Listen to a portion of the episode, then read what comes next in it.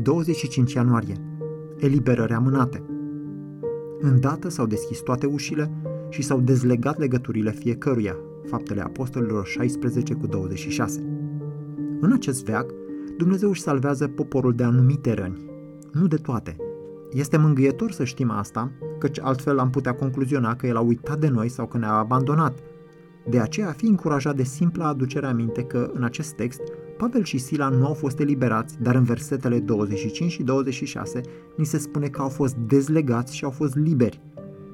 Mai întâi nu era eliberare. Amintiți-vă că versetele 19, 22, 23 și 24 spun că au pus mâna pe Pavel și pe Sila și i-au târât în piață, sau că dregătorii au pus să le smulgă hainele de pe ei, sau că le-au dat multe lovituri, sau că temnicerul le-a băgat picioarele în butuci. Dar apoi a venit eliberarea. Iată ce spun versetele 25 și 26. Pe la miezul nopții, Pavel și Sila se rugau și cântau cântări de laudă lui Dumnezeu, iar cei închiși îi ascultau. Deodată s-a făcut un mare cutremur de pământ, așa că s-au clătinat temeliile temniței. Îndată s-au deschis toate ușile și s-au dezlegat legăturile fiecăruia.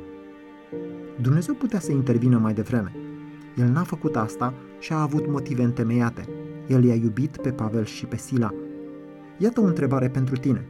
Dacă îți croiești viața în jurul acestui continuum al suferinței inițiale și a eliberării ulterioare a lui Pavel, unde te afli tu însuți? Ești pe scena dezbrăcării și a lovirii sau pe cea a ușii zdrobite și a legăturilor dezlegate? Ambele sunt scenele grijii lui Dumnezeu pentru tine. El nu te-a părăsit, nici n-a uitat de tine. Dacă ești în etapa în care te afli încătușat, nu dispera, cântă, eliberarea este pe drum. Este doar o chestiune de timp.